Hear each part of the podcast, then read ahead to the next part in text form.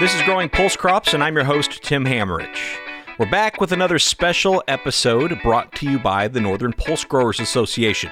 Hopefully you caught that last one with Tim McGreevy, but just in case you didn't, these will serve as a bit of a countdown to the N P G A annual convention, which is happening this month. It's virtual, and we'd love for you to attend January nineteenth, twentieth, and twenty-first.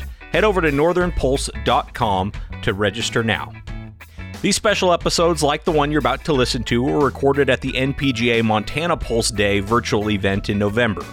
There was some fantastic information shared, and I'm glad we can help bring some of it to you via this podcast. Today, you're going to hear some highlights from the intercropping panel.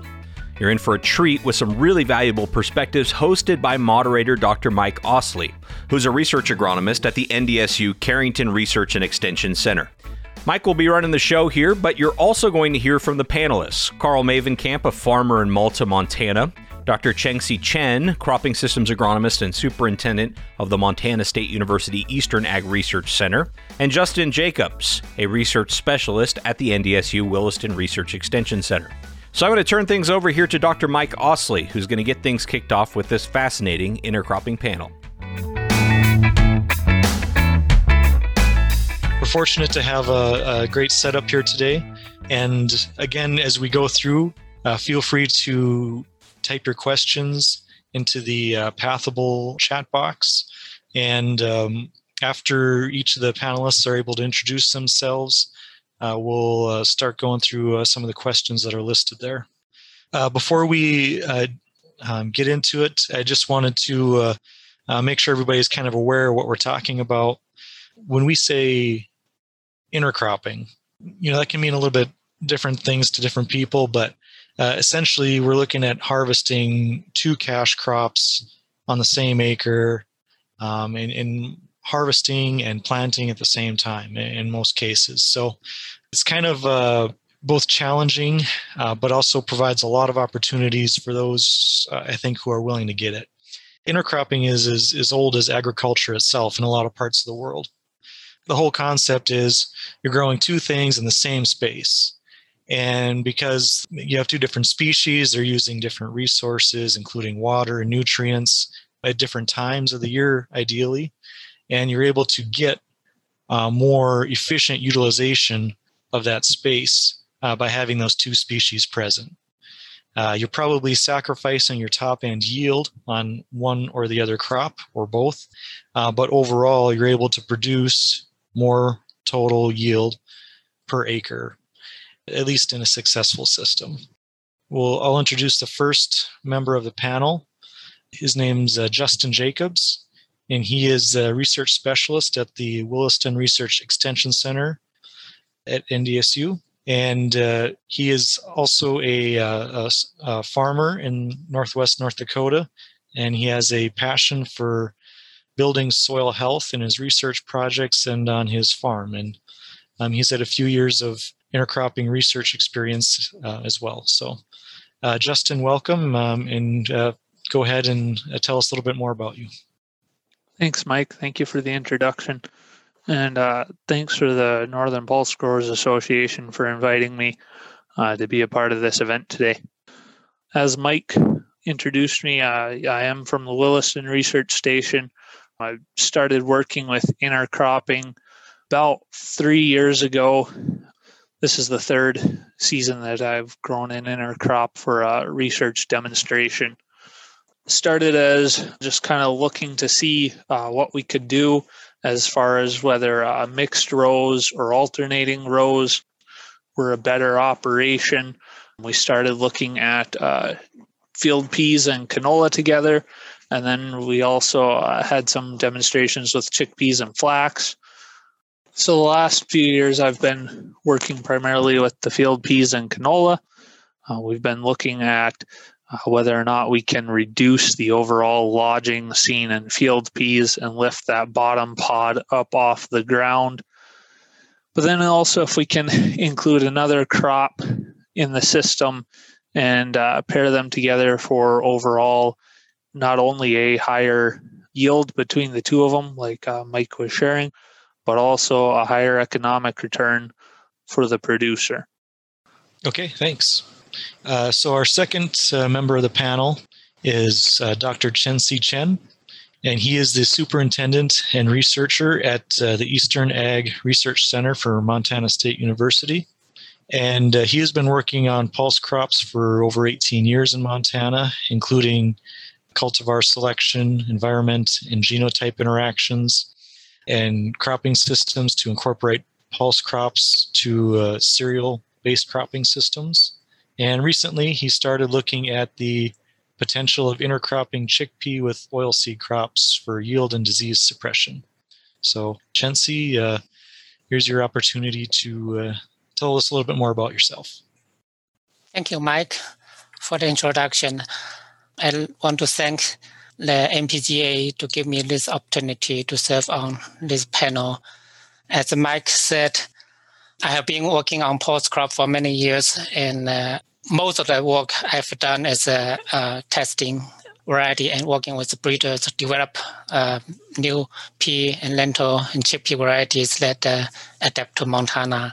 And in recent years, I have been working on to find out what environment and agronomic factors that affecting pea, lentil, and chickpea yield and quality, particularly the protein contents of the dry peas. I have also done some uh, work on the cropping systems for pea, lentil, and chickpeas.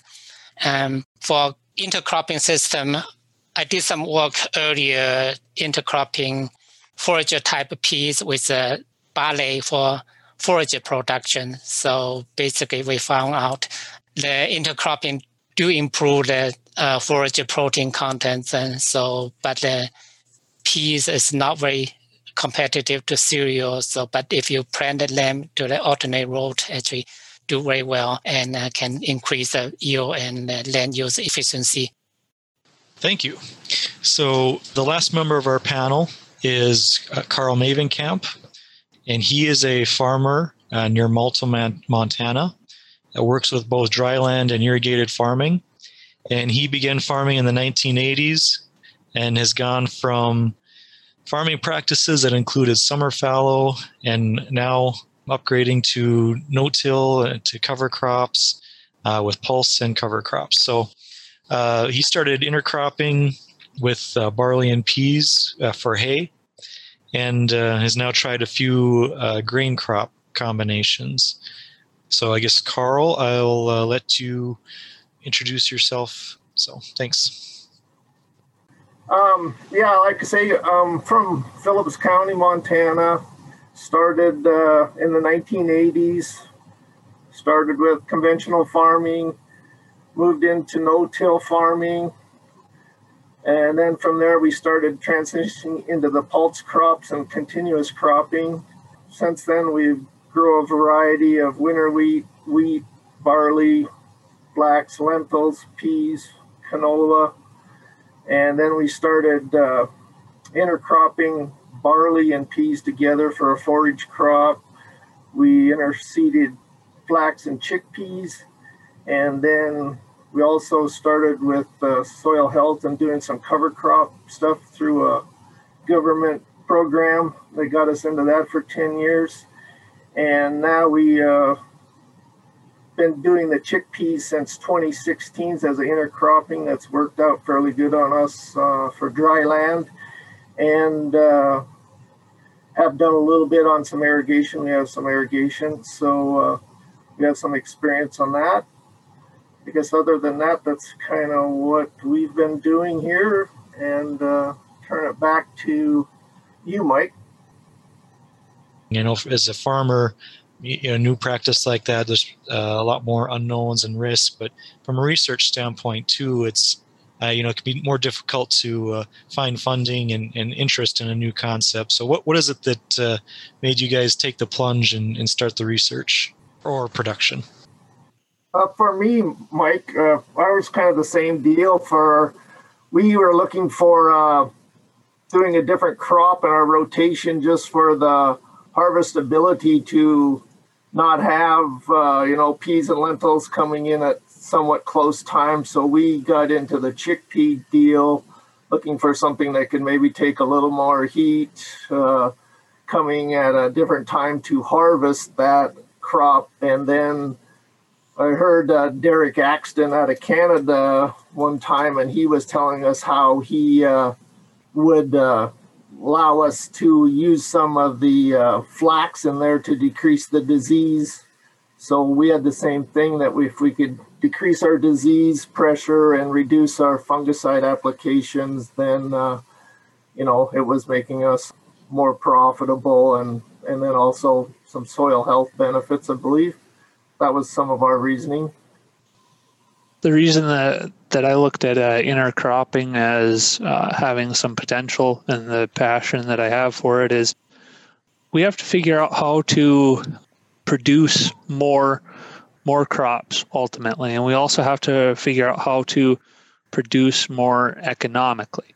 How can we potentially reduce some of our inputs so that we're making a larger profit, but also how can we continue to add a benefit to the soil so that we can continue to produce a crop for the next one hundred years or further.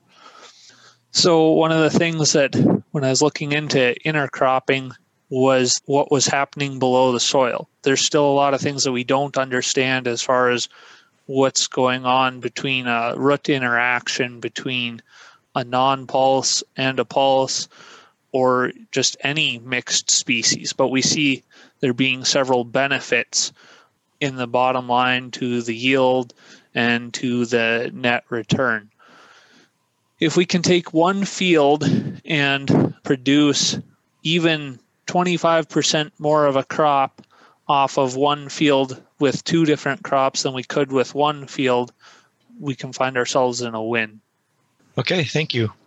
So I'll uh, begin fielding the questions here uh, from the uh, audience. So the first one is from Kim, and she's asking, have you seen any quality benefits for the pulses when they are in an intercropping system compared to a monoculture?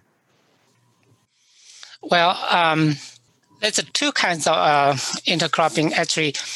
One, as I mentioned earlier, is for the forage product that have been protect, uh, practiced by farmers for many years in Montana.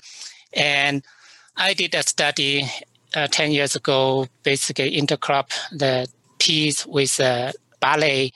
So that actually, it worked out very well. And uh, um, the peas actually increased the hay protein content. Uh, so, and also probably benefit from the nitrogen fixation. So actually, what from our study, we found that the land use efficiency actually increased a bit. That means that your produce combined yield is higher than the, the soil crop. So basically, you increase the total yield and all protein content.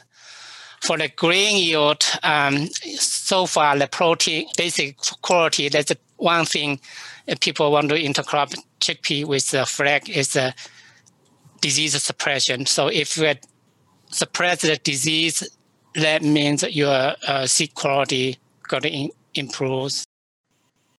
Karl, have you uh, noticed anything uh, with your uh, chickpea flax? Uh, have you seen those, any kind of improvement in, in quality?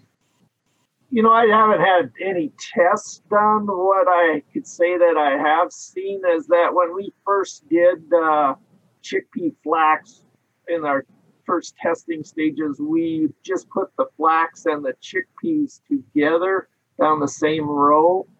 And uh, the only way that we could determine, just make sure that we were still seeding chickpeas that hadn't bridged or something like that, was to shut the flax off. So we would shut the flax off of a tank, and we went, and in that first year, you could definitely see the uh, Astachyta where we had shut the flax off in that field, and uh, you know, very prominent. That should have been probably sprayed, just the fact that the disease was that much more associated with the chickpeas than when we turned the flax back on, and we, you know, we just did that going down the field just so that we made sure that we were still seeding our chickpeas. But you know, it's just kind of a seat of the pants kind of a test, I guess, is what I guess we could say we saw.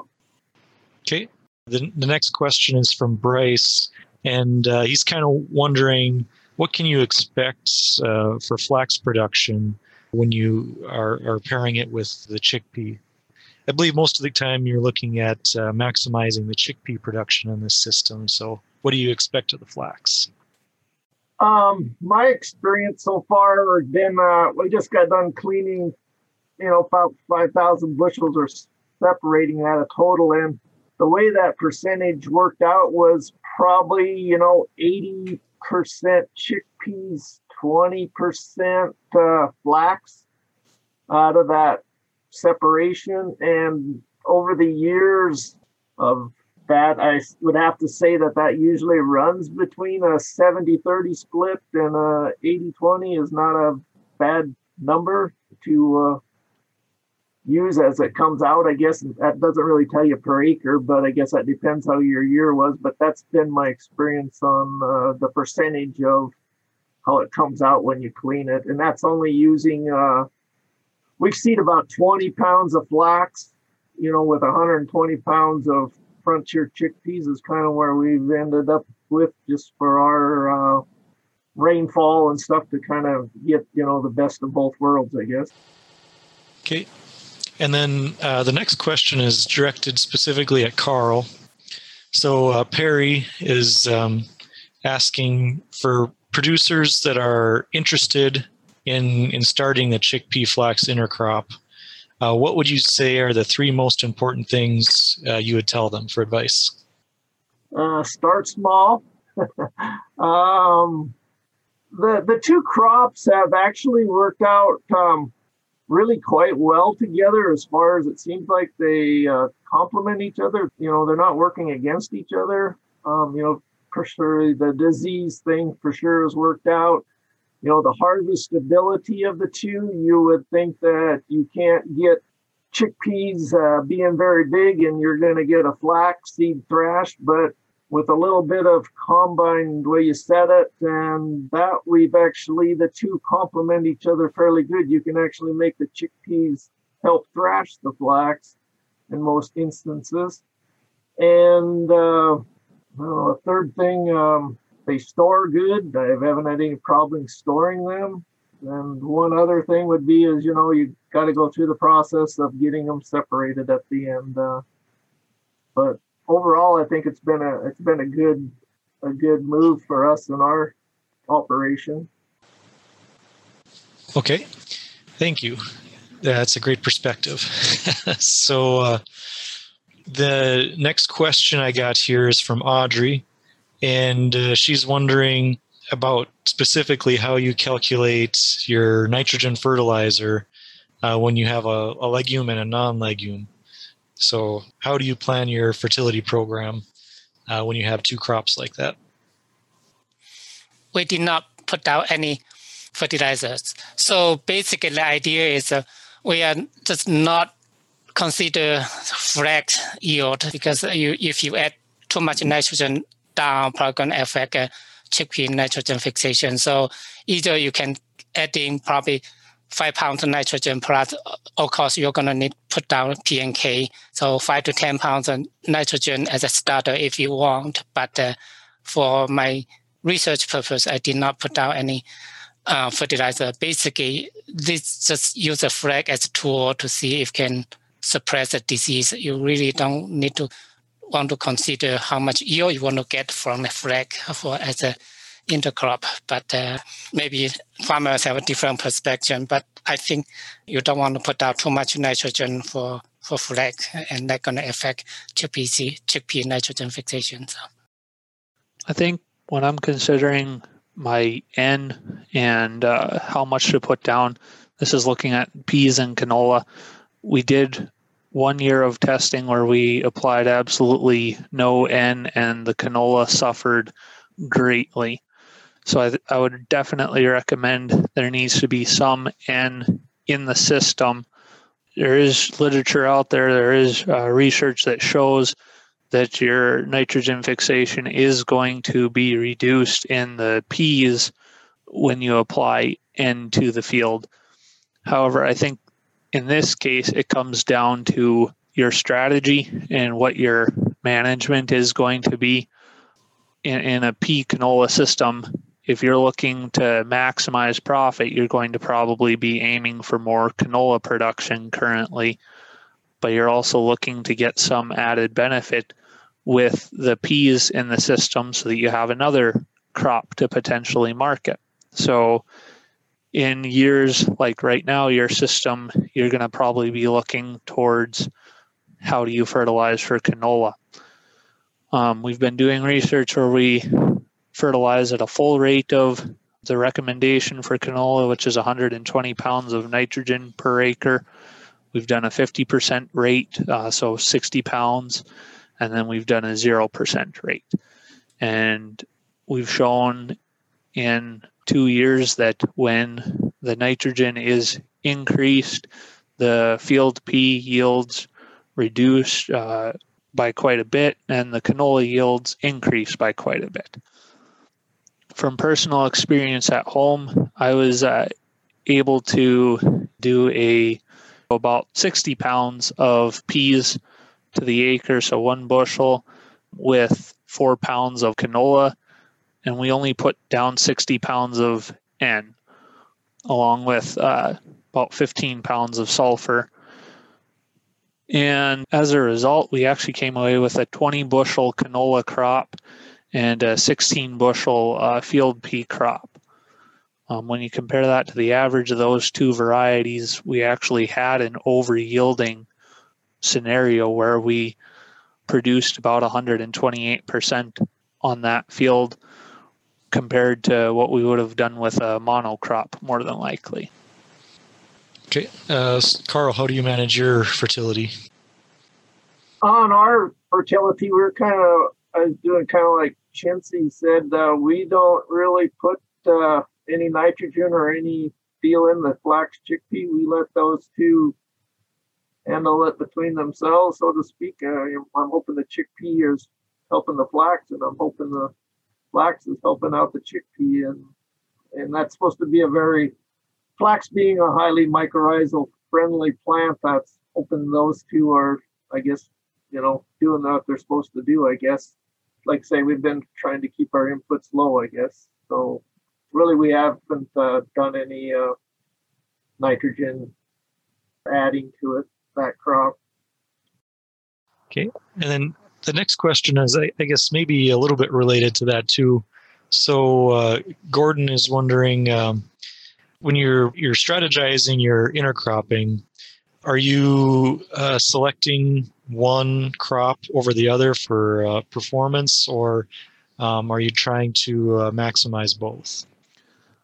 I think it kind of comes down to each year um, independently. I think you need to kind of take a look at several key factors. What's the market doing?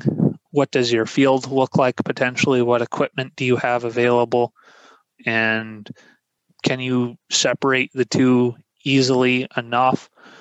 So I guess for me, the biggest decision factor in uh, my operation has been price. I've been looking at which one could potentially give me a higher uh, return at the end of the year, and then I cater my system towards towards that crop in particular.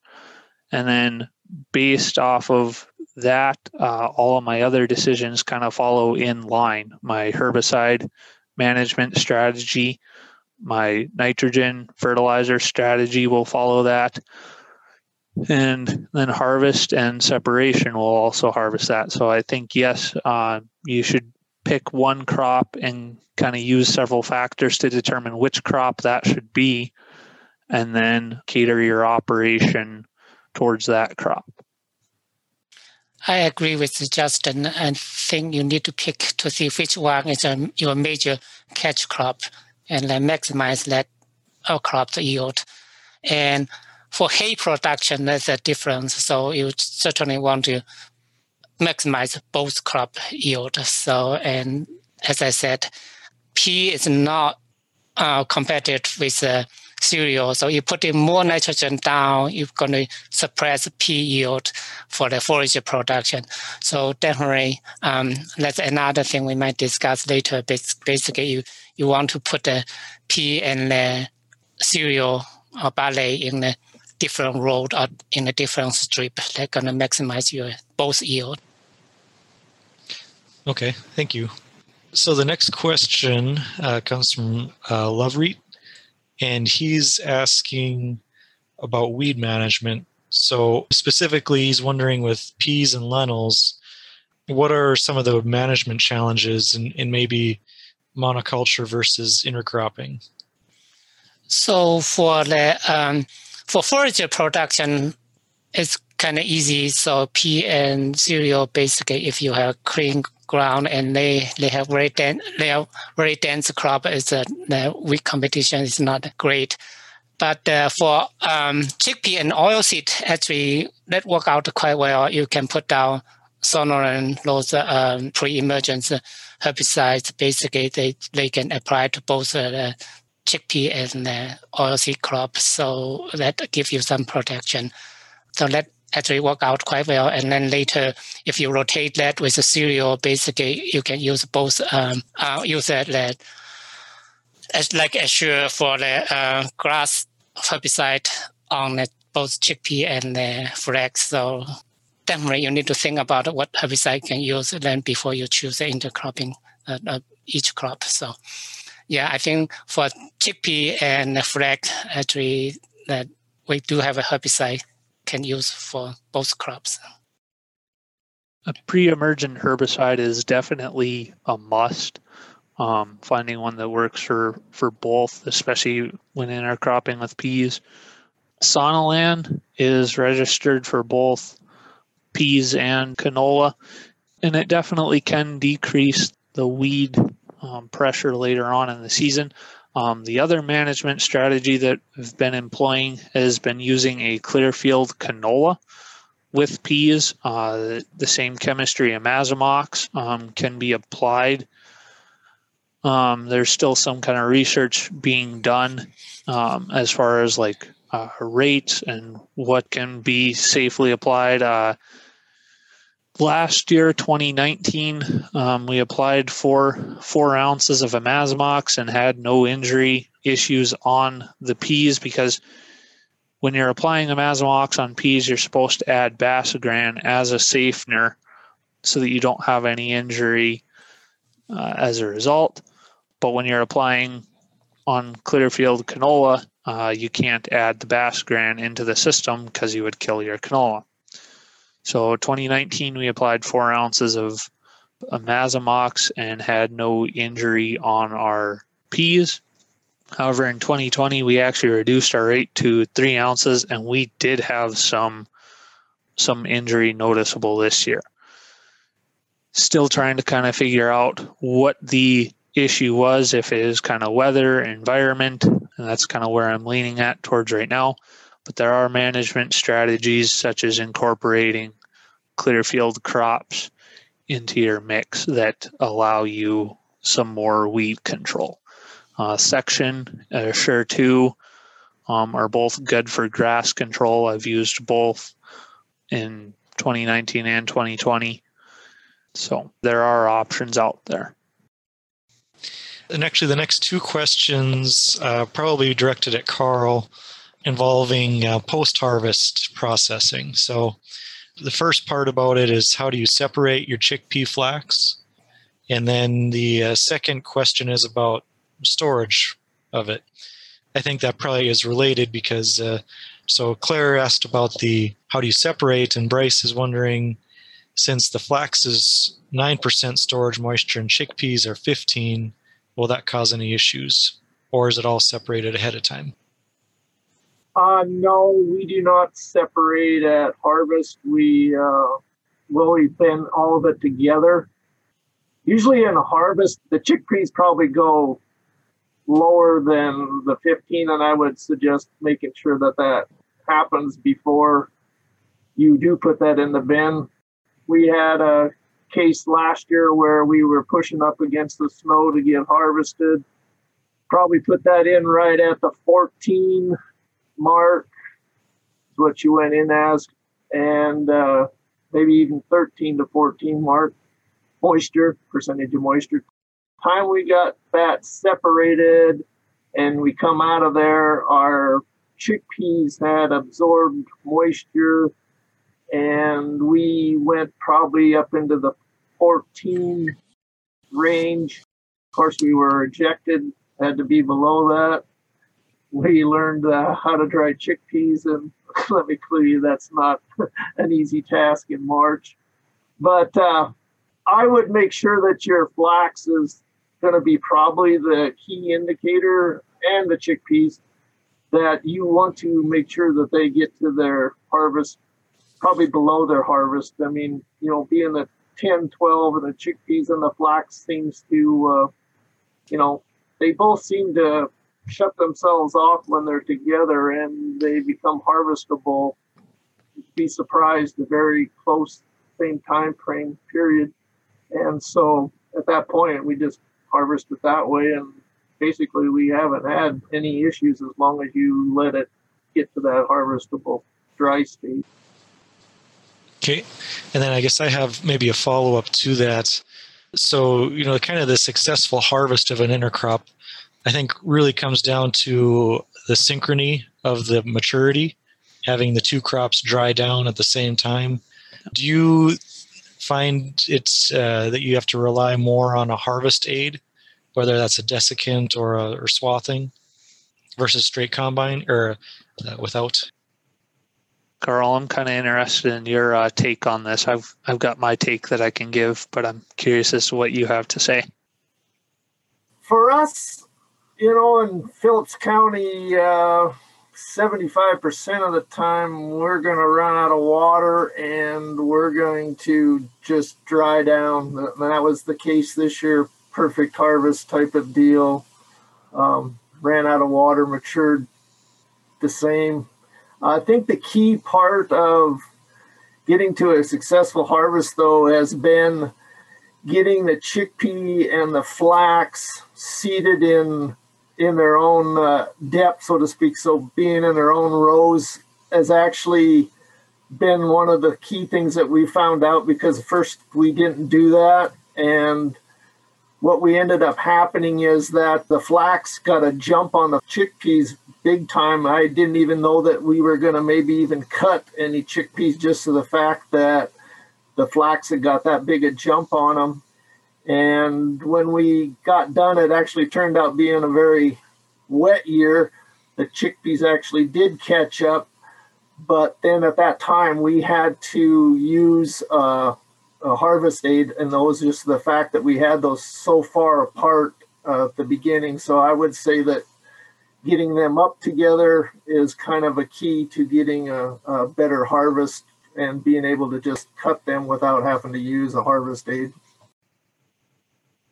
Thank you, all the panelists. Uh, thank you guys for coming out. Uh, this has been a great discussion, and I've enjoyed uh, being a part of it. So thank you all for listening as well. Thanks, Mike. There actually was one that came in a little bit later, and since I'm personally interested in it, I'll let it slide, even though it's uh, how do you guys select seeding depth? Because obviously between peas and canola, or chickpeas and flax, there's a huge difference in what the optimum seeding depth is going to be. So I guess I've kind of had a little bit of experience uh, with that. Um, on our research side, we are kind of forced to have to go to a two-pass system in order to make that possible. However, uh, at home, um, I was able to do a little bit of engineering with the drill that I have, and was able to plant the peas at optimal depth, and then um, plant the canola also at a, at a reasonable depth for where it should be. As far as adjusting for like soil moisture, um, I think it's going to take a little bit of engineering and a little bit of kind of figuring out what works for your setup. What possibility do you have to change your row system?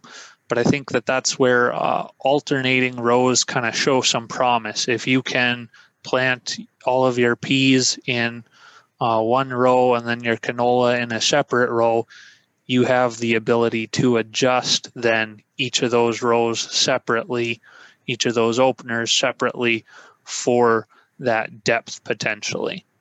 And uh, I guess I... I see there being a lot of potential to go with the alternating rows opposed to a mixed row system. In a mixed row system, I would say that Uh, you should kind of find the happy medium between the two and try to aim for that.